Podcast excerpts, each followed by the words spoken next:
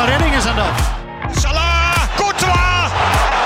Man van de wedstrijd, nu al in uh, minuut 82. Het belang van een uitstekende doelman. Maar weer eens onderstreept van een reflex van Oenerstal.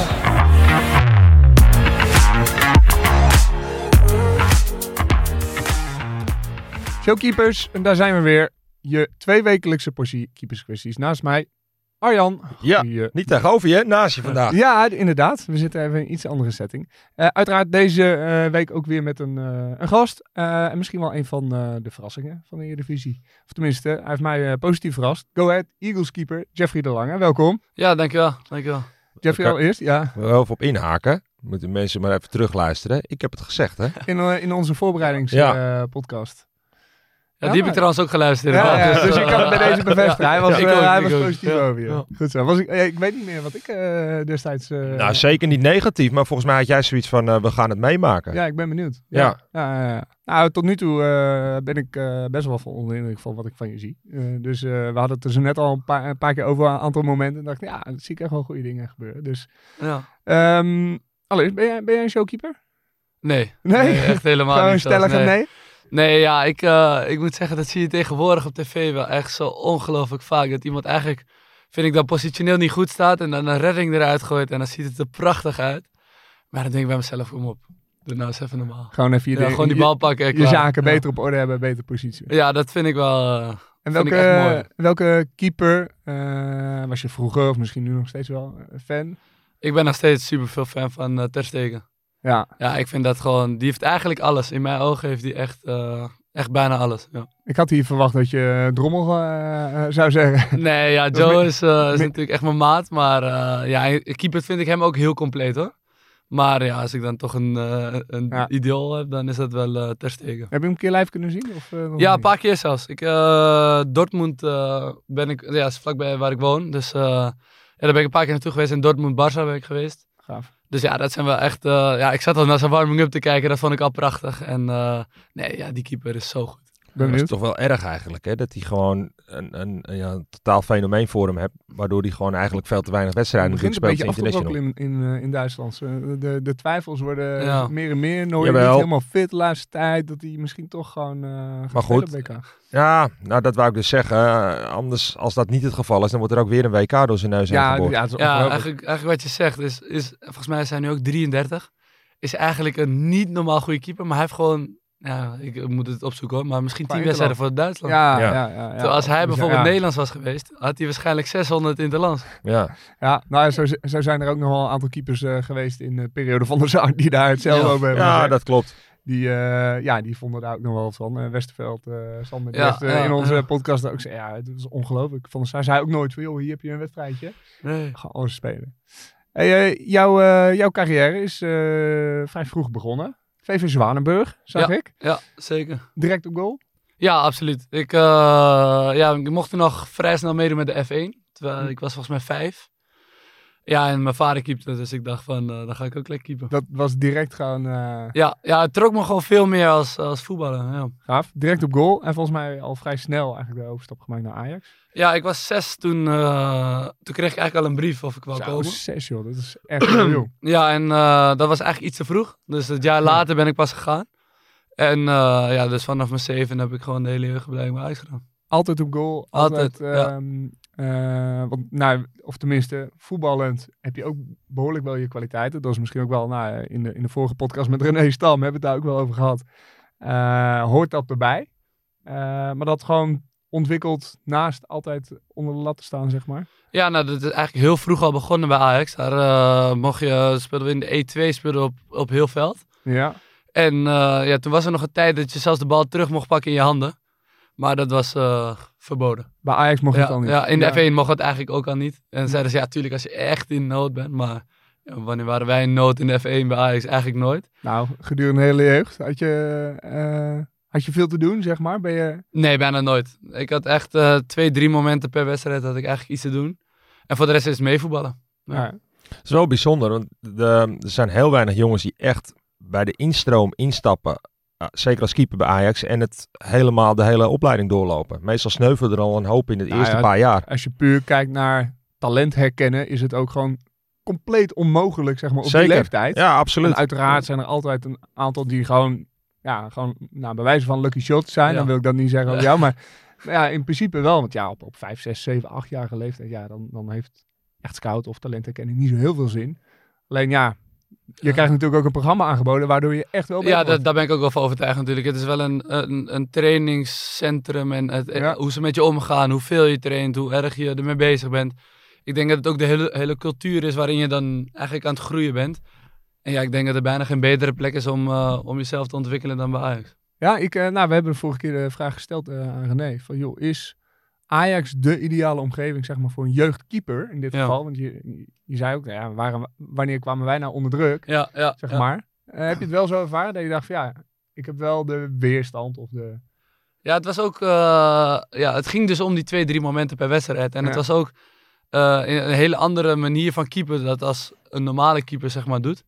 Ja, dus ik denk dat je daar ook wel weer heel compleet kan worden. Met toch wel een bepaalde druk. Want ja, Ajax, je wil eigenlijk altijd kampioen worden. Je bent eigenlijk altijd de beste. Ja, en daardoor eh, leer je al vrij snel met druk omgaan. Maar ook ja, op, op keepersgebied ja, kom je juist in uiterste situaties waarin je dus maar twee, drie, we- Ja. twee, drie momenten per wedstrijd hebt. Echt die 1 tegen 1. Gewoon Ja, de uitbraken. eh, Ja, precies. Ja, ik snap de discussie wel, eh, dat die op gang komt. Want je hebt natuurlijk over het algemeen veel minder te doen dan dat je bij een, nou ja, een Go Ahead Ja. bijvoorbeeld in de jeugd keept. Absoluut. Alleen aan de andere kant eh, ja, liggen de feiten er ook niet om. Als je nu gaat kijken natuurlijk naar de eredivisie en de KKD. Hoeveel jongens daar wel gewoon zeker. staan die bij Ajax Ja. opgeleid zijn. Ja, dan eh, kan je wel vaststellen denk ik dat je er wel gewoon eh, heel compleet van wordt. Volgens mij zijn dat er echt heel veel. hè? Ja, niet normaal. Echt heel veel. Ja, we hebben in de vorige podcast met René ook een aantal, maar ja, Peter Leeuwenburg is er eentje van, eh Bizot eerder, ja, Pat. ja, ja. Ja, we hebben er eh, echt ja, een hele rij. eh, Xavier aan, heb je nog, eh, Maus. Xa- Xavier Ja. Maus, een hele rij aan keepers Ja. die eh, allemaal niet Ajax 1 hebben gehaald. Maar uiteindelijk wel. Ja, Mickey trouwens ook gewoon. Mickey ook. Ja. Ja. Ja. als we zo doorgaan, dan kom je er echt wel Ja, op een stuk of als je 10, een beetje 15. gaat hè? graven, dan Ja. heb je er een heleboel, ja. Ja.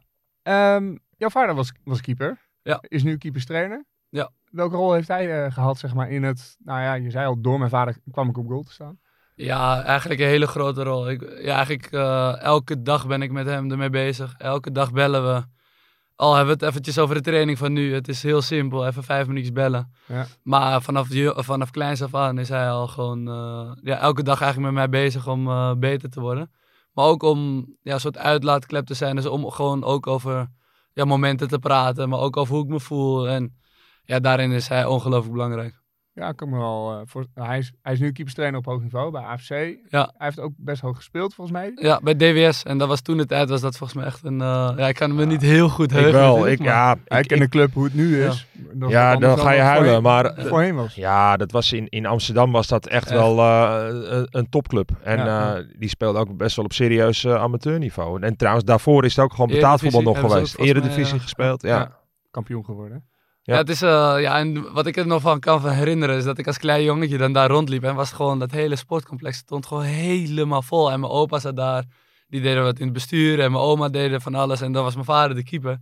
En dan zat ik dan in de kleedkamer daar, had ik mijn eigen plekje, dus er waren allemaal stoeltjes en ik had dan naast mijn vader, was geen stoeltje, was gewoon een klein bankje en daar kon ik dan zitten.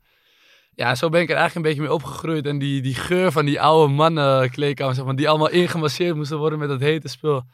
Ja, daar is het eigenlijk allemaal een beetje begonnen. En, eh, je kan wel stellen dat het echt, je echt met de paplepel is... eh, Ja, absoluut. En eh, daarna ging ik ook letterlijk op het gras achter de goal ging ik daar zitten. Ging ik op een bal meestal zitten en dan ging ik kijken naar mijn vader. Gaaf man, gaaf. Dus het keeper zit ook echt in je bloed. En, Ja. Volgens Ja. mij, maar qua familieleden, zeg maar, heb je nog meer dat je zegt, nou, dan komt er... Ja, wat ik zeg, mijn opa en mijn oma zaten ook allemaal bij DWS. En mijn andere opa is ook keeper geweest. Volgens mij iets meer met ook andere sporten en zo gedaan. Maar ja, iedereen is echt voetbal eh, gek. En Ja. ja, ja daarmee het... eh, dus het was eigenlijk gegroeid. al een beetje een soort van voorbestemd dat je keeper zou worden. Misschien Dat wel, was ja. eigenlijk geen... eh, je- hoe zou je jezelf omschrijven als keeper? Eh, ja, vrij, ja, toch wel van meerdere dingen wat. Dus iets completer als dat ik zeg van ik heb echt één alleen meevoetballen of alleen reflexen. Nee, het is voor alles wel wat. Ja, ja dus Ja. ik eh meevoetballen, maar ik kan ook, eh, wat ik zei, afgelopen weekend veel hoge ballen. Ja, en eh één op eens eh, liggen me ook wel. Beetje eh, typische Ajax-keeper dan? Ja, dat denk ik ook wel. Ja, ja, ik vind het wel goed dat ik op een gegeven moment juist er ook wel echt voor gekozen heb om in de andere keuken te gaan kijken. Dus om mezelf ook wat breder te ontwikkelen, zeg maar. Ja. Dus ik ging naar Twente, dat werd al ietsjes anders. Ja, en dat heeft me denk ik wel heel goed gedaan. Daarop komend, Jeff. Want ehm, ik weet dat jullie hebben een, een hele periode toen gehad met... eh, ik weet niet of het nog A1 was toen eh, voor jou. Of dat het al onder, onder 19 was. Maar in ieder geval, jullie kwamen toen heel ver in die, in die Youth League. Ja, ik weet ja. dat jij weken achter elkaar de, de nul pakte. Ja. Maar jij kreeg maar geen contract. En er kwamen wel allerlei andere jongens die, die werden doorgeschoven, kregen contracten. Hoe, eh, hoe heb je dat ervaren in die periode? Ja, dat begon eigenlijk in de B1 al. De jongens om me heen met wie ik allemaal bij Nederlands Elftal speelde, kregen allemaal contracten. Even jouw lichting. eh, ja. Matthijs de Licht, eh, Dani de Wit, Sian Fleming, Kai Sierhuis, Karel Eiting, Ja. Donjan Malen, dus ja, Javairo de Rozen. Het is allemaal... ja, mijn lichting is, al- om daar even snel iets over te zeggen, dat is echt niet normaal. Vanaf de F1 zijn er alleen maar jongens. Volgens mij vanaf de F1 zijn er maar twee jongens die nu niet in betaald voetbal zitten. En ja, dat is wel echt eh, mooi om te zien. Ja. Ja. Maar, zo. Om verder te gaan, eh, vanaf de B1 is het eigenlijk een beetje. Toen kregen jongens in mijn leeftijd kreeg contracten. En, ja, en ik was juist degene die het niet kreeg. En eh, wel gesprekken gehad. En zeiden ze, ja, maar met keepers zijn we iets langzamer. Dan gaan we iets langer kijken hoe, hoe of wat. En ja, toen speelde ik alles. Zat ik bij Nederlands elftal. En ja, het was toch een beetje gek, naar Ja. mijn mening. En eh, op een gegeven moment, nou, toen ging ik naar de A1, want je had ook nog een A2 Ja, zat ik als eerstejaars A1 of eerstejaars A-junior in de A1. Ja, ik keep natuurlijk ook bijna alles en het ging echt super goed en we werden kampioen. En ja, toen was eigenlijk wel een beetje het moment van, ook vanuit Ajax, van ja, wat gaan we doen? Nou, dat doorgetrokken naar het jaar daarna hield ik volgens mij of 23 keer de nul. Ja, en toen wouden ze toch wel in één keer heel graag eh, een contract gaan geven. En, eh, maar eigenlijk vanaf december was Twente al eh, met Erik Weg was de keeperstrainer. Hm. Die kwam wekelijks bij me kijken en die stuurde me appjes van Die nu ook jouw die keeperstrainer nu is ook bij mijn Go keeperstrainer is. Ja, en ja, die was gewoon heel erg ja, gedreven en die, die zag echt iets in mij. Van, en dat voelde ik ook heel erg. En bij Ajax is natuurlijk altijd wel, ja, Ajax is Ajax. Dus Ajax is heel groot. Ja. En zou ik een van de velen worden in mijn eh, optiek. Dus eh, er waren nog heel veel keepers. Peter Leeuwenburg was er nog, André Onana. De, er waren gewoon te, te veel keepers in mijn ogen. En dus ja, ik kon voor drie jaar tekenen. Maar toen heb ik eigenlijk samen met mijn vader wederom eh, gezeten. En eh meerdere gesprekken gehad met eh, Erik Weghorst en met Twente. Toen dacht ik, ja, is het niet goed om eh, gewoon weg te gaan. En Hm. eh, ergens anders te kijken of ik daar niet eh, breder en groter kan ontwikkelen. dat is echt een bewuste keus geweest. Dus. Dat dit, Ja, is wel een moeilijke keuze geweest hoor. Snap Want ik, eh, ja. ja. tuurlijk, ik speelde al 11 jaar bij Ajax, dus ik woonde lekker thuis. Eh, het was 20 minuutjes rijden en het was allemaal heel normaal en heel eh, ja, gewoon eigenlijk Ja, een beetje om te blijven zitten waar ik zat. Maar ja, dan moest ik maar hopen dat ik bijvoorbeeld één keer in de twee weken bij Jong Ajax ging spelen. Ja, daar dacht ik dan in van ja, dan teken ik voor drie jaar. Waar, waar, waar zit je dan over drie jaar? Ja, toen was het echt, echt wel een bewuste keuze om eh, dan maar iets minder geld te verdienen dan bij Ajax. Maar gewoon naar Twente te gaan en gewoon te ontwikkelen. Ja. Gedurfd hoor. Ja. Ja, het was wel een eh, stapje, want ik moest natuurlijk op mezelf gaan wonen. Ik moest, eh, ja, het was eh, echt een hele omslag van eh 11 jaar bij dezelfde club in één keer naar een nieuwe club. Ja, maar achteraf eh, ben ik nog steeds blij met die keuze. Ja, maar niet alleen, niet alleen dat. Eh, kijk, het is ook het, het had een hele simpele keus geweest om bij Ajax te gaan voor drie jaar. Ik bedoel, hoe je het went of verkeerd, ga je dan als je fit blijft een aantal eh, KKD-potjes pakken. Ja. En na die drie jaar word je ook wel weer opgepikt ergens. Dus het is wel, ik vind het een moedige keus van je. Ja, en ja, wederom wat ik zeg, dat had ik gewoon echt met mijn vader ook besproken. En ja, ik vond mezelf zeg maar een Ajax-keeper. Mhm. Maar ja, je zag wel heel vaak van, toch zijn er andere clubs waar dan keepers van Ajax naartoe gaan. Die hebben toch wel soms een andere soort keeper nodig als, als een Ajax-keeper. Want het is heel makkelijk om een Ajax-keeper. Maar ja, ga dan maar in één keer van drie ballen per wedstrijd naar 40 ballen per wedstrijd. Dus nee, voor mij was het gewoon echt zaak om ook een keer een andere keuken te zien. Echt ja, een andere manier van keeper ook te leren. En dat eh, was wel mooi, want mijn eerste wedstrijd bij Twente was toen eh, met de onder 23 tegen Schalke onder 23. Ja, en als je met Ajax tegen, tegen Schalke speelt, bij bij wijze van spreken, is het een, waarschijnlijk gelijk op. En nou, ik weet nog dat ik na, ik keek op de klok, ik denk 28 minuten, ik was helemaal kapot. Zoveel werk te doen. Ik had zoveel werk te doen, ik was zoveel aan het bewegen. En ja, toen in de rust, ik liep ook naar Sander Boske toe op dat moment. Ik zeg, Sander, ik ben, eh, ik ben kapot, man. Ik zeg, dit is heel wat anders. Zei hij, ja, ja, welkom bij Twente, zei hij. dus ja, dat is eigenlijk in één wedstrijd liet gelijk zien van, dit is de keuze die ik gemaakt heb en ook wat ik wou. Maar je begon niet direct, of je begon volgens mij als derde keeper. kwam Ja, het was een beetje daartussenin. Eh ze wouden, op dat moment was er sprake dat ze Joël Drommel zouden verhuren. Ja. Ze hadden Jorn Brondeel gehaald van NAC. Die zou de eerste keeper worden. Joël zei eh, toen eigenlijk een beetje tegen, eh, slecht tegenover mij van ik ga blijven zitten, ik ga vechten voor mijn kans. Ja, en toen waren we dus met z'n vieren. En eh, ja, toen heeft Twente er ook wel echt heel duidelijk voor gekozen. Oké, je hebt dan speel jij alles in jong, zodat je in ieder geval elke week speelt. Ja. En eh, het jaar erop ben ik gelijk eh, derde keeper geworden. En het jaar daarop tweede keeper. Ja. En toen ben ik blijven zitten als tweede keeper helaas. Ja, daar, daar hield het pad een beetje op, inderdaad. Ehm Weghorst haalde jou naar Twente. Ja. Maar Boske nam het vrij snel over, denk ik. hè? Ja, Erik. Als eh, ja, als keeperstrainer. Die, die, die had iets in zijn voet. Wat het precies is, dat weet ik niet. Maar die is toen drie, vier keer moest hij geopereerd worden. Dus die zat in het gips. En ja, toen de tijd is dat niet. Ik weet niet precies hoe het allemaal gaan is. Maar ja, ze wilden. Ja, dat klopt ook. De clublegende een, natuurlijk ja. nog eh, om de hoek kijken. Ja, en toen wou de, club volgens mij iemand die, eh, die fit was. En uh, namen ze Sander Boske, want die zat toen het bij Jong. Ah ja. En eh, toen hebben ze eigenlijk die eh, naar het eerste gezet. Ja. En eh, Erik werd toen volgens mij nog je, hoofdjeugdopleiding en die heeft van alles gedaan. Maar eh, uiteindelijk moest hij volgens mij weg bij Twente.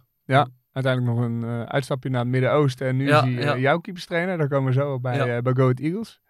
Ehm, bij FC Twente een hele route afgelegd inderdaad van vierde naar derde naar tweede. Met allemaal keepers om je heen. Met ook Ja. een nieuwe keeperstrainer. Wat leer je bijvoorbeeld dan van een nou, Joël Drommel, die een tijd lang gespeeld heeft, heel goed gespeeld heeft, een transverdiend heeft. Ja. Lars Oenestal, die Ook nog, ja. ja. totaal andere type keepers, zeg maar. Ja. Wat pik je daarvan op, zeg maar, wat jou dan completer maakt? Ja, eigenlijk heel veel. Ook gewoon in hele simpele dingen als in hoe Oenestal positie pakt.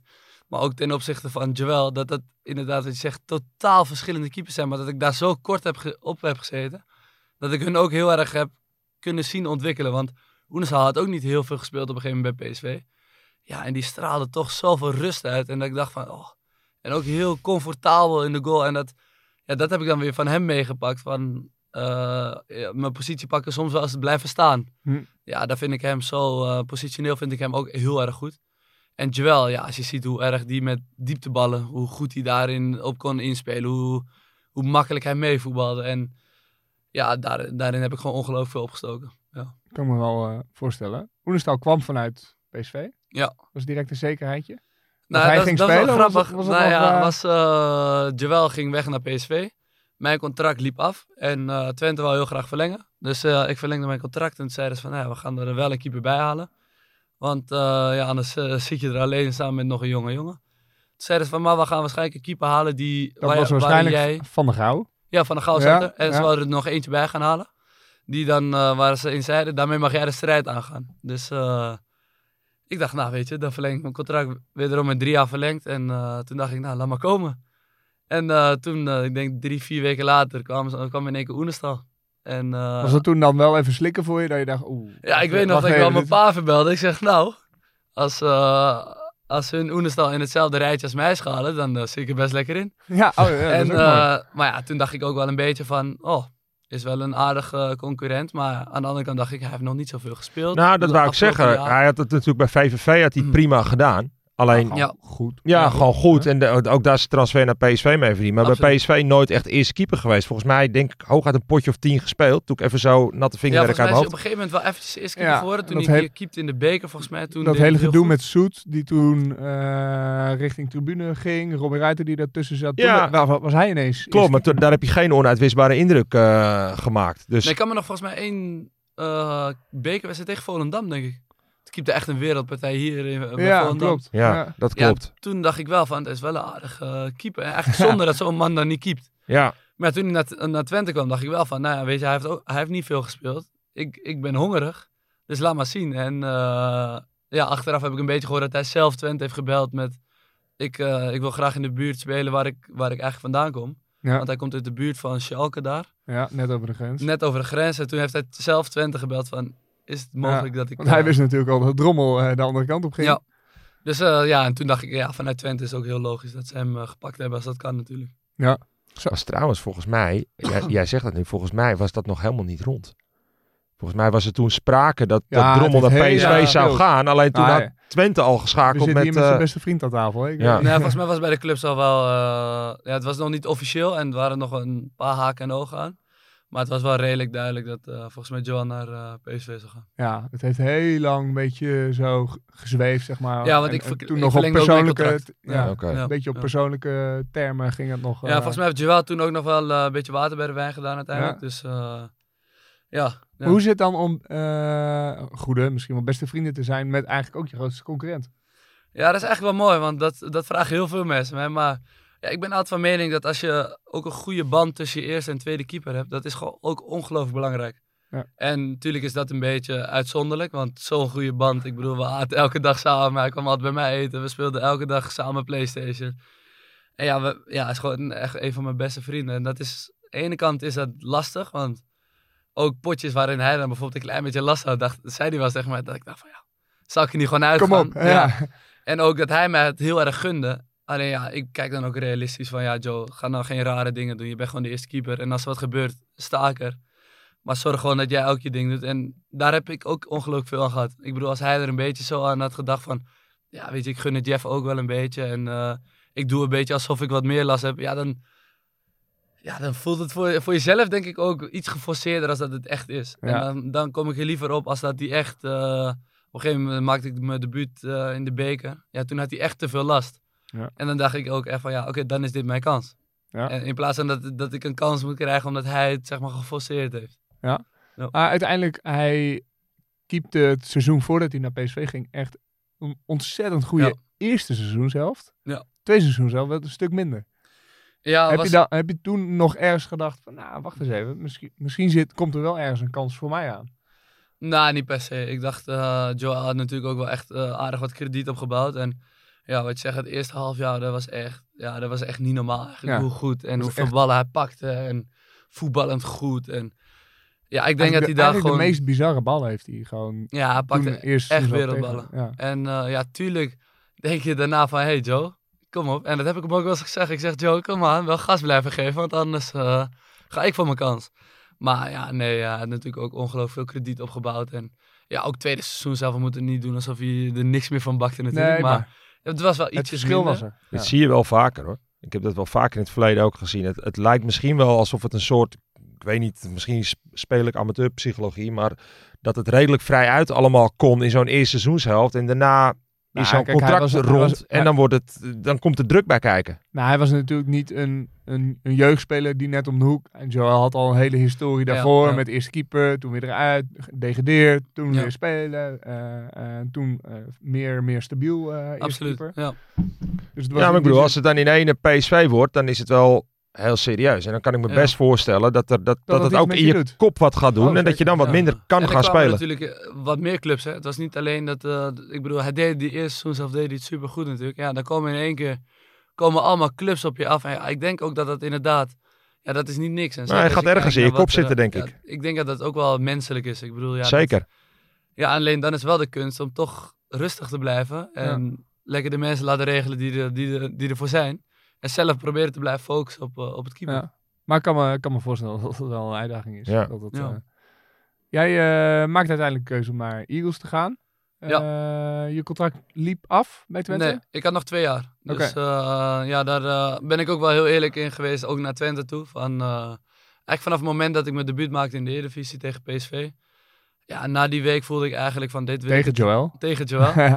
Ja, dat is ook wel weer heel mooi natuurlijk. Maar eh, ja, toen dacht ik eigenlijk van ja, dit wil ik gewoon echt het liefst dagelijks. Dat zei ik laatst ook in een interview. Het liefst speel ik elke dag zo'n wedstrijd. Want het voelt gewoon ja, alsof ik er een beetje verslaafd aan ben. En dat is een beetje gegroeid op dat moment dat ik dacht van ja, ik ben er klaar voor. Ik moet gewoon elke week spelen. Alleen ja, ik had nog twee jaar contract.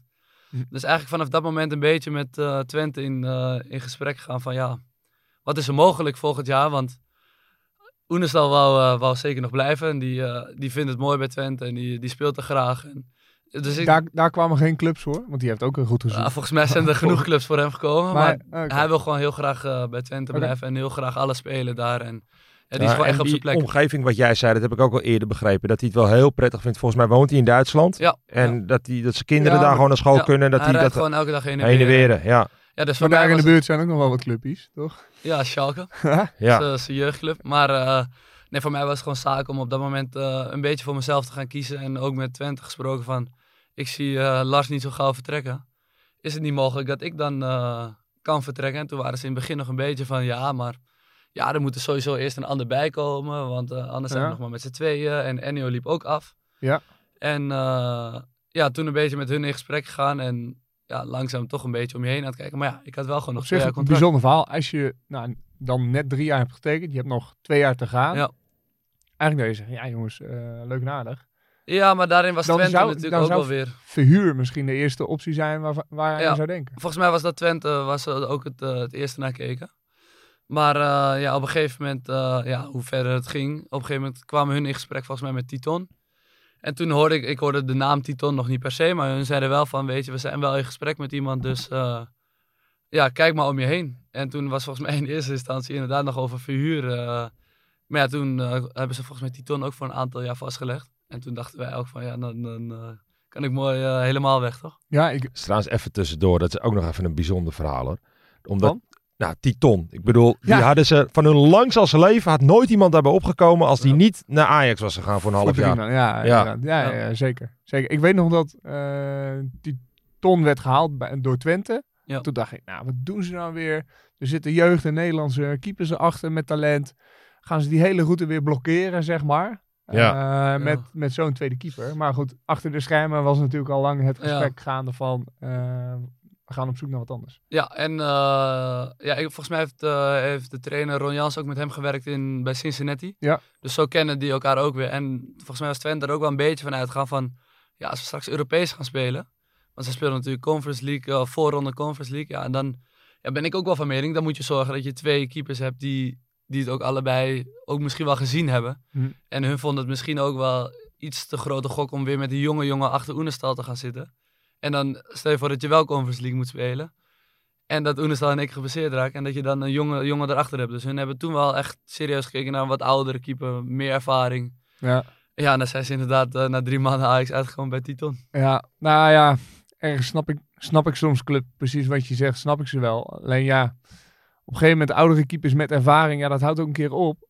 Als je die jonge keepers nooit ervaring gunt. Ehm, ja, en, en die doe je volgens mij nu op bij Go Ahead Eagles. Ja, absoluut. Uiteindelijk is dat eh, een contract geworden, dus geen verhuur. Ja, Waren er nee, nog opties richting huurperiodes voor jou die interessant waren? eh, ja, ik vind altijd een beetje... eh, je moet ook weer verder kijken. Ik denk Lars is... Oenestal is 33. Ja, als ik hem een beetje ken, eh, gaat hij zeker nog drie jaar door. Dan, dan denk ik, ja, wat schiet je nou per se op met een verhuur van een jaartje? Dan kom je terug en dan zit je misschien waarschijnlijk weer een Zit beetje in hetzelfde... Ja. hetzelfde schuitje. En ik denk voor een club als Go Ahead was het ook heel interessant om mij echt binnen te kunnen halen. Hm. En ja, daar was Go Ahead natuurlijk ook, uh, daar is ook echt wel oren naar, om mij echt vast te leggen en echt een keeper van Go Ahead te maken. Ja, dus eigenlijk eh, alles, alles bij elkaar een beetje was dit voor mij de beste optie. Dus in die zin, ja, een streep door het contract. Eh, ja, volgens mij hebben de clubs dat een beetje onderling geregeld. Hoe dat eh, precies geregeld is, weet ik eerlijk gezegd niet helemaal. Maar eh, ja, de clubs waren er vrij snel uit. En eh, ja, toen eh, kon ik gelukkig met Go Ja. Ahead in gesprek. Dus op zich denk ik wel, ja, wat ik zeg, ik weet Wel ook de ins en outs natuurlijk niet. Ja, dat wil ik zeggen, wel netjes van Twente. Ja, en dat, dat, daar ben ik ook heel dankbaar voor. Ik bedoel, eh, ik had ook wel goede verstandshouding met, met de club natuurlijk. Ik was volgens mij op dat moment de speler die het langste bij de selectie zat. Dus ja, de, de club was wel heel erg naar mij ook van, ja, we gunnen je ook die kans. En ja, ik weet niet hoe vaak Royals had tegen, had tegen mij gezegd van, ja, je bent er ook klaar voor, Jeff. Ja, eigenlijk moet je gewoon week in, week uit spelen. Maar ja, we hebben die grote. Ja, Dus ja, dat, weet je, ik was ook wel heel goed met hun. Natuurlijk heb je op het laatst wel een beetje van, ja, had ik maar wat meer kansen gekregen en had me maar iets vaker dat gevoel gegeven. Maar ja, achteraf ben ik heel blij dat ze me deze kans nu aan, bij Go Ahead gegeven hebben. Ja. En Ja. ook vanuit Twente inderdaad. Dat, ik had gewoon twee jaar contract, dus had ook kunnen zeggen. Ja, van, eh, wellicht, eh, ja. wellicht zit er een eh ja mooi er zijn er zat die zeggen van, je hebt het met je volle verstand getekend en eh, de Zeker. verder. Ja, absoluut. Nee, dus daar ben ik ook heel dankbaar voor. En ook de trainers en de technisch directeur eh, Jan Strooijer heel dankbaar voor. Ja. Hoe is het bij Eagles? Toch wel even een andere club dan Ajax, Twente. Ja.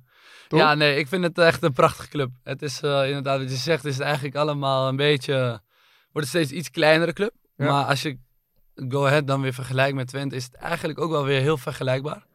Tuurlijk, qua aantallen, qua stadion is het allemaal iets kleiner. Maar ja, de club is gewoon prachtig. Het is een, een volksclub. Je merkt het gewoon aan iedereen. Iedereen is betrokken. Iedereen is ook heel enthousiast. En ja, ik vind het echt een prachtige club. Ja. Ja, wel En eh, ook een grappig feitje voor, dat ik naar Twente ging.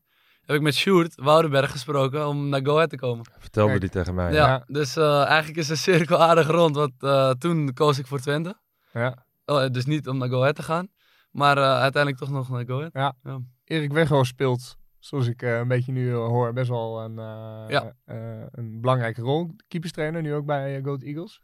Ja. Die heeft zich ook nu weer bij Eagles eigenlijk een soort van hard gemaakt om nou, inderdaad jou te halen. Ja, was ook, eh, ja, René Haken tekende bij Ja. Go Ahead.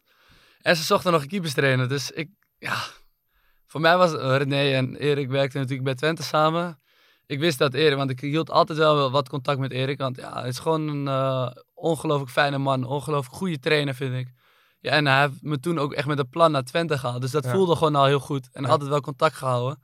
En ik wist dat hij naar Nederland wou. En toen dacht ik al een beetje, ik ben mijn vader wel eens gesproken. Ik zeg, zou het niet Erik Weghorst worden? En, eh, want ja, wij hielden natuurlijk clubs in de gaten. En ik kreeg wat belletjes van clubs. eh, hoe is de situatie? En, en ook van, vanuit Go Ahead kwam er in één keer een belletje. Toen dacht ik, ja, maar Als, als ze mij nu gaan bellen, dan denk ik van misschien wordt het wel Erik Weghorst. En op een gegeven moment werd het Erik Weghorst. En ja, toen ik denk een dag later eh, met hem aan de telefoon gehangen. En ja, daarna een gesprek met René Haken erbij gehad. Ja, en toen zei Erik ook van, ja, ik heb al het vertrouwen. Dus wat mij betreft eh, haal ik je liever morgen dan, dan, eh, dan over een week. En, eh, en René Haak zei het eigenlijk ook van, je hebt een mooie leeftijd, we weten wat je kan, we hebben alle vertrouwen. Maar laat het maar zien.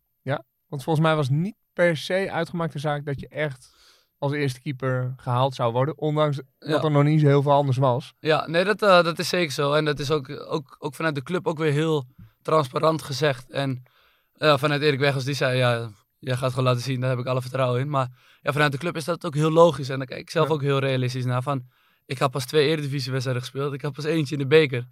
Ja, dan is het een gok voor een club om mij gelijk in de eredivisie alles te laten spelen en echt als eerste keeper te halen. Zeiden hun van, weet je, laat het gewoon zien in de voorbereiding. En als Ja. je het laat zien, ja, dan eh, ben je gewoon de eerste keeper. Op een gegeven moment hadden ze toch ook Erwin Mulder. Ja. Toch wel een keeper ook met een staat van dienst in de Eredivisie. Honderden wedstrijden waarschijnlijk eh, gespeeld. Dacht je toen van, oeh, Nee, want eigenlijk hetzelfde als ik net zeg, heel transparant. Daarin waren ze ook weer heel transparant. En is dat hele traject eigenlijk een beetje samen met mij gegaan. En eh, ja, toen zeiden ze op een gegeven moment, ja, eh, Jeff, je hebt het laten zien. Je, jij bent onze eerste keeper. En toen zeiden ze van, dus we gaan op zoek naar een tweede keeper die, eh, die jou kan helpen. Maar ook dat als er straks wat met jou gebeurt, Ja. dat we niet een jonge jongen hebben die alleen maar loopt te pushen. En, maar iemand die weet wat er gevraagd wordt. En eh, dus ze wouden ook een wat oudere, ervaren keeper achter mij. En daarin waren ze heel transparant van, Jeff, jij bent gewoon onze eerste keeper. En eh, we gaan in gesprek met Erwin Mulder om die erbij te halen. En volgens mij waren die er vrij snel uitgekomen en Ja. eh, kwam Erwin Mulder als tweede keeper erbij. wel mooi dat, eh, dat de Eagles in dat geval eh, dat op die manier zo doen. Ja, nee, dat Dat, vind ik ook, ja, zo, zo, ja, zo, zo merk je het misschien moeilijk niet is dat altijd. niet namelijk, ja, zeg nee, maar. dat wil ik eigenlijk zeggen. Zo moeilijk hoort het eigenlijk niet te zijn. Terwijl Nee, in maar het dat voetbal... is het wel overal. Wij praten nu over overal alsof zo. het bijzonder is, maar Ja. het, het- ja, Ja. als je het op deze manier doet, het werkt toch het beste, joh. Ja, absoluut. En ja, dat is het ook, is het ook heel rustig, denk ik. En dat, dat Hm. tekent ook wel Go Ahead een beetje. Het is gewoon een rustige, transparante club met, met denk ik goede leiding. En de trainers, ja, die zijn ook heel transparant naar mij toe. En eh, ja, op dat moment voelde dat ook gewoon super fijn. En dat is gewoon, ja, ik, misschien, misschien heeft me dat ook nog wel geholpen ook. Dat het gewoon allemaal zo... Kan ik me voorstellen. Ja. Dan sta je misschien toch wel wat rustiger eh, op het veld. De eerste wedstrijd dat je eh, mag beginnen. Ehm, jullie hebben best wel een zwaar programma. Ja, absoluut. Eh, je had Ja. veel te doen. Ja. Hoe ervaarde je direct dat niveau? Want eigenlijk was het wel deels ook nieuw voor je. Ja, nee, deels. Ik, mijn eerste wedstrijd was uit bij PSV, dus ik had er wel een beetje Ja. aan geproefd. Maar ja, tuurlijk, dan zie je het schema. eh, Volgens mij de zomer komt dat schema Ja. dan. En dan denk je, "Poh, dat zijn wel mooie potjes. Maar aan de andere kant, ik had er zo ongelooflijk veel zin in. Dat was echt, ja, ik keek er gewoon ongelooflijk veel naar uit. En we begonnen uit bij AZ. Ja, ik, ik kan me herinneren dat ik niet eens, ik was niet eens gespannen. Ik had helemaal niks van zenuwen. Ik had gewoon echt ongelooflijk veel zin om die wedstrijden te gaan spelen. En ik dacht van, ja, dit is misschien ook wel de mooiste start voor een keeper bij een Hm. nieuwe club om, om maar zo'n programma te hebben. Ja, ja je, je weet wel dat je iets te doen krijgt. Ja, en eh, ja, volgens mij heb ik ook eh, aardig wat te doen gehad. Ja. ja. Maar tegelijkertijd weet je ook dat het waarschijnlijk niet heel veel punten gaat opleveren. Of tenminste, die kans is best reëel. Ja, nou ja, daar, daar was ook wederom de club weer heel rustig in. Van, ja, kijk gewoon realistisch naar het programma. Ja. Zorg gewoon dat wij ook wel weer groeien als team, ondanks dat je misschien moeilijke wedstrijden hebt. Ja, en daarin zijn wij gewoon heel rustig gebleven. Dat Dat, eh, dat viel me ook op in, het, in jouw keeper. Ehm Eén moment wat me echt extreem opviel was tegen PSV. Ja. Xavi Simons brak uit. Ging eigenlijk alleen op jou af. Was nog een verdediger in, de in de achtervolging. En echt 9 van de 10 keepers komen dan uit. Ja. Ja. en worden dan eigenlijk soms best wel simpel verslagen door een puntetje, een stiffie. Een, gewoon niet een Ja. extreem moeilijk schot, zeg maar. En wat me echt opviel aan jou, jij stapte gewoon echt terug. Gewoon terug naar je lijn. Ja. Eh, dat je bijna dacht van, nou, nou, gaat hij nog wat doen? Maar juist Ja. door niks te doen, deed je precies het goede. Ja, nee, dat heb ik wel meerdere momentjes zo gehad. En Ja. daar eh, ben ik wederom met Erik Weghorst ook heel veel mee bezig. Om echt het moment te kiezen van... Hey, als een verdediger nog tijd heeft om er eventueel bij te komen... Ja, dan is dat eigenlijk je voorkeur. Want als ik kom, ja, dan wordt een van de... Of de- de- heel veel keepers worden getubed. Of even de langs, zoals ik van de week een goal tegen kreeg. Een langsje. Ja, dan denk ik dat je minder kans hebt. Of je moet natuurlijk dat de bal eh, niet bij de speler is. Dus dat daar ruimte in zit. Dat Ja. je er echt kort op kan komen. Maar Simons had die bal eigenlijk onder controle. Ja, dan kan je beter denk ik terugstappen en of gaan voor je reflex, Ja. waarin je nog wat kan betekenen. En iets En je meer tijd voor ja. dus. Iets meer tijd, dus tijd voor jezelf creëren, maar ook nog tijd voor de verdediger om daartussen te komen. Ja, dus dat was eh, ja, een weloverwogen beslissing. Ja. Ja, die verdediger kwam ertussen. Ja. Uiteindelijk, tien seconden later lag je er alsnog in. Ja, ja. Maar eh, ja, dat viel me wel echt op. Dat ik dacht, hé, hey, dit zie ik niet heel veel keepers doen, namelijk. Nee, Ja. maar dat, dat is ook wel iets wat, wat ik vind dat het Onana deed er tegenwoordig- bijvoorbeeld ook heel veel. Ja, en dat vind ik wel van... Keepers komen tegenwoordig ook te snel. En dan is het gewoon maar eruit vliegen. En 9 van de 10 die glijden ook eruit. En tuurlijk, als de bal los is, is het moment van een blok heel goed. Hm. Maar om eruit te vliegen terwijl een, een speler de bal onder controle hebt, ja, dat is gewoon... ja, dan is het een beetje Holland Casino, in mijn Ja. ogen. Ja, een beetje gokken. Wil je daar nog, eh, of tenminste, ja. Nou, nee, ik was, eh, jij haalde dat moment aan en ik dacht dat jullie wat afronden, maar jullie gingen verder. Maar wat, wat, wat ehm, ik bijvoorbeeld een heel mooi moment vond, dat was Volendam uit. Volgens mij hadden jullie toen nog geen punten. Ja. En toen pakte jij echt een hele goede bal, volgens mij op 1-1. Ik denk als jullie op dat moment daar achter komen, ja, dan wordt het echt zeuren. Dus daar Dat hield was je... met 0-0, denk ik zelfs. Was het op 0-0 nog? Ja, want daarna scoorde Karel. Ik pakte die bal uit de, Ja, uit de bovenhoek, een Ja, beetje. klopt. En daarna eigenlijk En een in beetje de- dezelfde bal en die schiet Karel er wel in. Klopt. En volgens mij op 2-1 pak je er in de tweede helft ook nog een. Dat waren echt twee kantelpunten in die wedstrijd. Nou, jullie slepen hem uiteindelijk binnen. Ja, ik, ik vond echt dat je daar echt een heel groot aandeel eh, in had. Ja, dat was ook echt een lekker moment. Wat je zegt, we hadden, we hadden volgens mij inderdaad nul punten. En dan moet je uit naar Volendam, waar volgens mij de week daarvoor Twente het erg, erg lastig had. Ja, die Ja. verloren. Die verloren zelfs. Ja, dan denk je wel van, dit is wel een potje waar het om gaat. En dan is het wel heel lekker dat ik zelf een beetje uit kon blinken. Ja. Op zich, eh, nou, waar ik in het begin al zei, eh, je hebt me in die zin echt positief verrast. Mede ook omdat, nou, ik had nog niet zo'n beeld van jou. Ja. Je hebt wel alle nationale teams doorlopen. Uiteindelijk, Jong Oranje denk ik niet Jong. Oranje alleen niet. Nee, Ja, nee. Dat was ook denk ik de fase dat je bij eh, Twente eigenlijk de route nam die je, Ja. die je nam. Nu ben je te oud. Ja, voor, nu ben ik eh, helaas oud. Ja, nee, dat was las- ook inderdaad, ik was, ik was tweede keeper. Ja, en er waren jongens die wel keepten bij Ja. hun club. Ja, en dan gaan ze liever voor een speler die, of een keeper die keept. Dan wel op een lager niveau, wat mij nog wel eens stoorde. Heb ik ook nog wel eens wat gesprekken over gehad bij, met- de KNVB. Dat ik dacht van, ja, dan selecteren ze iemand. Ja, Keeperstrainer Siert van den Berg. ja heb ik ook wel eens mee gesproken. En dan eh, zeiden ze, ja, maar eh, die keeper keept in de keukenkampioen-divisie wel elke week. Toen dacht ik, ja, maar dat heb ik ook toen tegen Siert gezegd. Van, eh, maar dat bepaalt niet per se de kwaliteit van de keeper. Nee. Tuurlijk, hij speelt, maar ik zit bij een grotere club op de bank. Ja. Ja, alleen achteraf, ja, hij is natuurlijk een keeper die speelt. Daar, ja, dat is natuurlijk... Ja, Ik snap Ja. jouw punt wel, maar ik, ik ben het daar op zich wel mee eens. Kijk, je, je, je Ja. speelt natuurlijk met, eh, met, met Jong Twente niet op het niveau Nee, wat je daarmee niet, kan absoluut vergelijken. nee, nee, dat is ook eh, achteraf... Ja, natuurlijk, ik, je begrijpt het, maar toch ja, vind je jezelf, denk ik, altijd Tuurlijk, goed maar je hebt geen, om erbij te geen podium om het te laten zien op dat moment. Nee, en dat is eh, ja, vanuit de KNVB natuurlijk ook heel logisch. Maar ja, ik denk als keeper zijn, wil je natuurlijk altijd geselecteerd worden. En eh, wat je zegt, daarvoor speelde ik alles eigenlijk. Ja. En heb ik ook heel veel gespeeld. En, eh, ja, en toen bij Jong Oranje kwam ik er niet meer bij. Ja, Ja. laatst zei al grappig volgens mij. Volgens mij was het na Eagles Herenveen. Ging het natuurlijk ook even over je voorgang. Andries ja. Nopper, die nu in de voorselectie eh, zit voor Nederland elftal.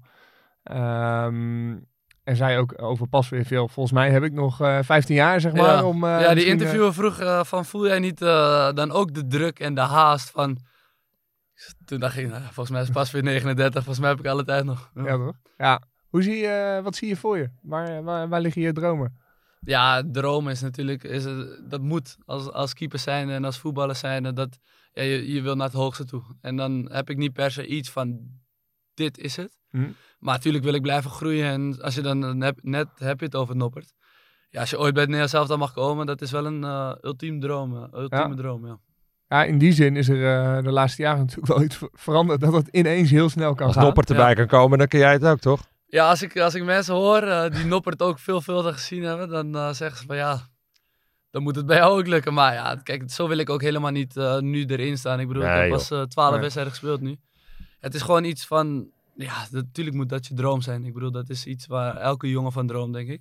Maar voor mij is het gewoon zaak om, om door te blijven ontwikkelen. En ja, dan Ja. komen dat soort dingen en komt een volgende stap ook wel weer. Nou, je hebt Ja. toch fantastische stappen gezet tot nu toe. Ik je kon je net zelf zeggen dat je zegt, ja, qua club steeds iets minder. Dat is misschien qua grootte van de club Ja, wel zo. ja. Alleen voor jezelf is wel alles een stap voorwaarts geweest. Absoluut. En voel ik me ook eigenlijk een stuk beter als, als hele nooit tevoren eigenlijk. Hele bewuste stappen. Dat valt me namelijk heel erg op in jouw Ja. verhaal. Ik weet niet, mm, mm, eh, je spreekt dat veel met je vader ook. Eh, maar hele bewuste stappen. Als in, ja, er ligt een contract voor, voor Ajax klaar. Bij Ja. Ajax voor je klaar. Doe je niet. Eh, je hebt nog twee jaar contract bij Twente. Dan zeg je van, nou ja, nu is het eigenlijk nu is het moment voor mij om eigenlijk, eigenlijk weg te gaan. Absoluut. Ehm, eh, en kies je ook heel bewust voor een club als eh, Eagles. te Ja, absoluut. En eh, ik had ook wel wat andere opties nog. Ja, alleen dan denk ik van ja, dan ga je. Ah, noem eens eentje. eh, ja, nou, Cambuur was Ja. op dat moment ook wel. eh, heb ik met de trainer toen de tijd ook gesproken.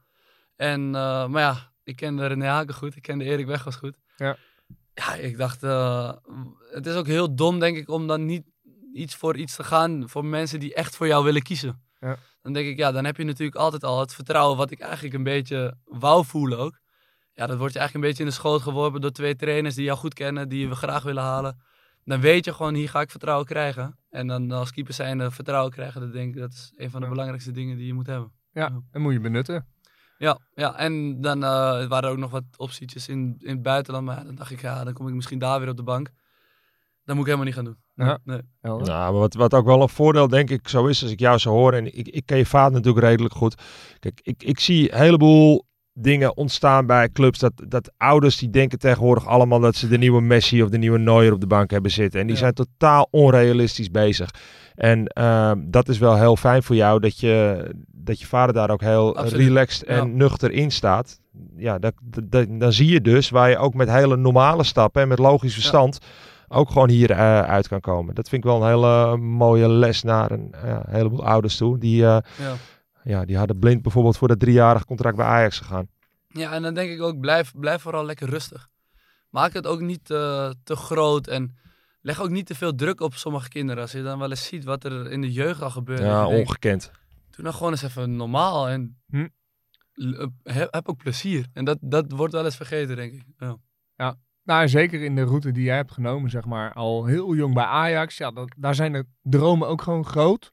En dat Ja, mag tuurlijk. ook. Ja, tuurlijk. Maar dat is ook tegelijkertijd wel echt een valkuil voor... eh, Ja, en, en wat ik dan net zeg is, oh, dan is denk ik de kunst om inderdaad rustig te blijven. En Ja. dan, tuurlijk, ik heb nog steeds die droom hoor. Het is niet dat ik, Ja, dat ik weg ben bij Ajax en in één keer niet meer droom van oh, grote stappen en zo. Maar Ja, maar waarom zou dat niet kunnen? ja, dat bedoel ik ik. bedoel, ik bedoel ja, wat je nu, ja. de route die je nu bewandelt, is toch een ideale situatie als je die lijn doortrekt om daar gewoon nog uit te komen. Ja, tuurlijk. En eh, ja, we hebben het net over pas weer. Ik heb nog wat jaartjes. En denk ik ook, nou, terugkomend op Joel, die, die kwam er in één keer in op zijn achttiende.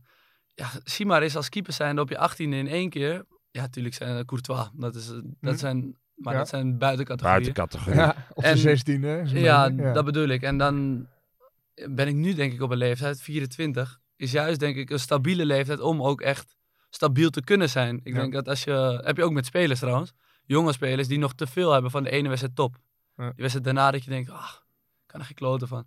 En denk ik nu juist op mijn leeftijd, 24, dat ik bij eh, een goede club zit die het vertrouwen in me heeft. Ja, dat dat alleen maar een goede combinatie is. Ja. Gaaf man. Volgens mij ben je ook al een klein beetje actief als keeperstrainer. Ja, ik moet zeggen, nu ietsjes minder. Nu maar minder. eh, ja, vooral toen ik op de bank zat, dacht ik, ja, eh, ik, ik hoef dit weekend niet te spelen. Dus ja, laat mij lekker gewoon in mijn vrije tijd ook een beetje keepstraining geven. Ja. Daar, daar genoot je van. Tenminste, nou, ja, je vader doet het. eh, je- Ja. je- volgens mij sloot je je aan bij een keeperschool waar je veel actief was. Of- Ja, eerst eh, bij mijn vader zelf, die had de eigen Ja. keeperschool hier in Amsterdam. En eh, ja, daar gaf ik toen ook altijd al training. Ja, en dat, dat trok mij gewoon zo erg. Gewoon met, met jonge jongetjes. Gewoon, ja, eigenlijk een beetje mezelf erin verplaatsen. En dan ook, zeg maar, dingen waar ik vroeger dan niet zo goed in was. Dat ik dan bij hun juist dacht van, op pushen en op doorgaan. Maar ook gewoon het plezier van die jongetjes. En zeker toen ik natuurlijk bij Twente speelde. Toen ging ik uh, bij keeperschool in, uh, in Enschede. Bij Michel Veurink. Ja, die naam zeggen jullie vast Ja. ook wel wat. Ja, en die, eh, die, die zocht ook gewoon een trainer. En die vond het natuurlijk hartstikke leuk als een keeper van Twente. En ja, die jochies die daar, dat was natuurlijk het mooiste om te zien voor hun. Van een keeper van Twente die mij dan keeperstraining kon geven. Ja, en daar, daar, daar genoot ik gewoon van. Ook gewoon jongetjes die 7, 8 jaar. En dat ik dacht van, hoe mooi is het dat... Misschien wel een klein beetje gepusht door hun vader of moeder. Maar dat ze wel echt plezier hadden in het keepen. En dat ik daarin een steentje bij Ja. kon dragen. Ja, dat vond ik heel mooi. Gaaf man. Nou, wellicht eh, je carrière is eh, hopelijk nog lang niet over. Nee, nee, niet. zeker als je nog zoals, zo lang als Pasveer wil doorspelen. Ja. Maar wellicht ja, kun je die carri- carrière dan nog een beetje doortrekken. Ja, het was ook op school kon ik op een gegeven moment al die cursussen doen. Dus Oh, ik heb eh keeperstrainer diploma heb ik al gehaald. Ik kon Kijk eens aan. TC3 doen. Ja. Dus ja, toen dacht ik, ja, waarom niet? En eh, ja, ik vond het heel leuk om te doen ook. Dus ja, dat, eh, het eerste stapje is al gezet. Ja. Gaaf man, gaaf. Wij hebben ehm, een rubriekje waar we meestal eh, mee afsluiten, Arjan. Klopt. De wereldkeeper. En we dachten, ja, er zijn natuurlijk eh, heel veel keepers eh, die... eh, nou, jij, jij kon wel naar het buitenland, Ja. misschien beland je daar ooit ook nog wel eens. Ehm, heel veel keepers die natuurlijk eh, overal spelen, Nederlandse keepers in het buitenland. Eh, maar ook keeperstrainers. Zeker. Eh, er zijn best wel een aantal eh, Nederlandse keeperstrainers over de grens. eh, eh, bekend, onbekend, ehm, eh, zijn er actief. Ehm, en deze keeperstrainer heeft bij FC Utrecht gezeten, heeft bij Twente gezeten. Twente, Daar ja, ben jij ja. hem nog tegengekomen. Eh, uiteindelijk ook naar eh Saoedi-Arabië vertrokken. Eh, momenteel, momenteel zit hij bij Melbourne City. Eh, onderdeel volgens mij van de City Group. eh, in Australië. Eh, dus we gaan even luisteren naar Mike van Houten. Showkeepers, hier een berichtje vanuit Australië. Eh, daar ben ik werkzaam voor Melbourne City FC. Dat is natuurlijk onderdeel van de City voetbalgroep. Nou ja, de bekendste club die daar ook onder valt is eh, Manchester City. Nou, het eerste contact was eigenlijk al een paar jaar geleden in Amsterdam. Eh, daar heb ik een keertje met hen geluncht bij Loetje. Nou, waarschijnlijk had ik ze daar overtuigd van mijn kwaliteit als coach. Maar waarschijnlijk ook voor een goede smaak van eten. En eh, nou, dat heeft ertoe geleid dat ze me een paar maanden geleden weer eens benaderd dat er nu een plekje vrij was in, eh, in Melbourne. Dat ze, en dat ze me daar wilden plaatsen. Nou, dat heb ik gedaan. Eh, dus deze kant op verhuisd met mijn, met mijn gezin. En hier zijn toch echt wel de dingen, sommige dingen anders dan bijvoorbeeld in Nederland. Nou ja, de competities bijvoorbeeld hier kort. Er zijn wat minder teams. Wat er ook toe leidt dat, dat wij drie maanden voorbereiding hebben. Nou ja, en in die drie maanden voorbereiding eh, viel me gelijk al één ding op. Is dat eh, hier eh, ook wel veel dingen wordt gedaan zonder bal. Dus na een sessie van 90 minuten op het veld... gaan bijvoorbeeld de spelers en de keepers nog even het zwembad in. eh 60 baantjes trekken. En dan niet ontspannen, maar volle bak. En dat kunnen Richard van der Ven en Thomas Laam beamen, want die zitten hier ook. En eh, kan je vertellen dat die daar aardig aan moesten wennen. Nou ja, de start van de competitie is altijd naar, eh, eh, nadat, de nadat de finale is gespeeld van de EFL. Australian football, dat is bij far hier de grootste sport. Dan moet je denken dat daar in, eh, bij zo'n wedstrijd zo 50.000, eh 100.000 man zitten.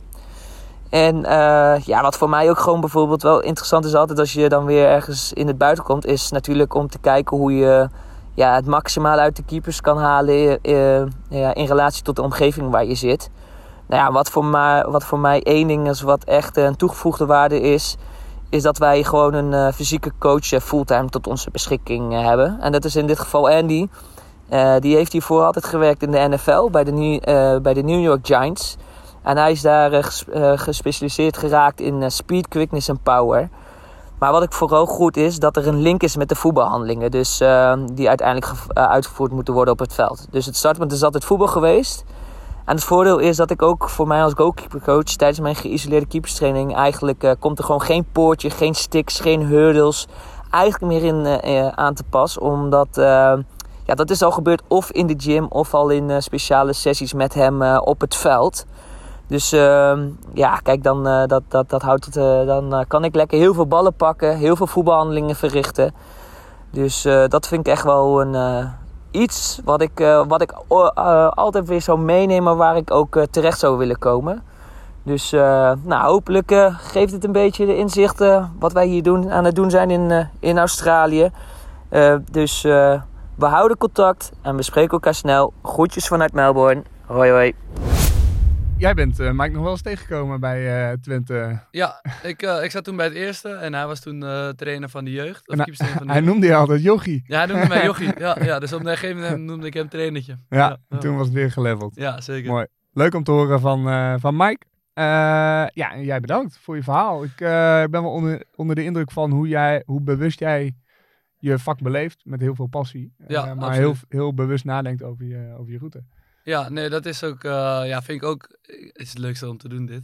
En ik geniet er elke week van. En dan is het juist mooi om te zien dat het nu eigenlijk gaat zoals we willen. Ja. ja. Gaaf man. We, we gaan je in de gaten houden. Nog ja, een paar, zelf potje bij kijken. Ja, afgesproken. Een paar potjes nog voor de winter. En dan ja. Heel lang uh, winterstop. En dan uh, ja, gaan we het zien uh, hoe, de, hoe de tweede seizoen zelf, zich ook gaat ontwikkelen. Ik ga mijn best doen. Gaaf man. Heel veel succes. En luisteraars bedankt voor het luisteren uiteraard.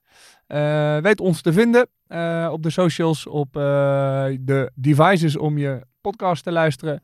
en mocht je het een tof verhaal vinden nu van, van Jeffrey of andere podcast, laat ook een berichtje achter, een review of of uh, een aantal sterren. Dat helpt ons ook weer om... Uh, Voor minder dan vijf doen we het niet, hè? Nee, nee, nee, ik wil zeggen. Ja, Ik, dan denk ik altijd, joh, als zij het vier vinden, hartstikke goed. Eh, geef gewoon dat wat je, wat je tof vindt. En ehm, deel, deel, het ook met keepers, keepers trainers. Eh, eh, om nou, de passie die Jeffrey heeft en die wij ook hebben voor het vak, om die met elkaar te delen.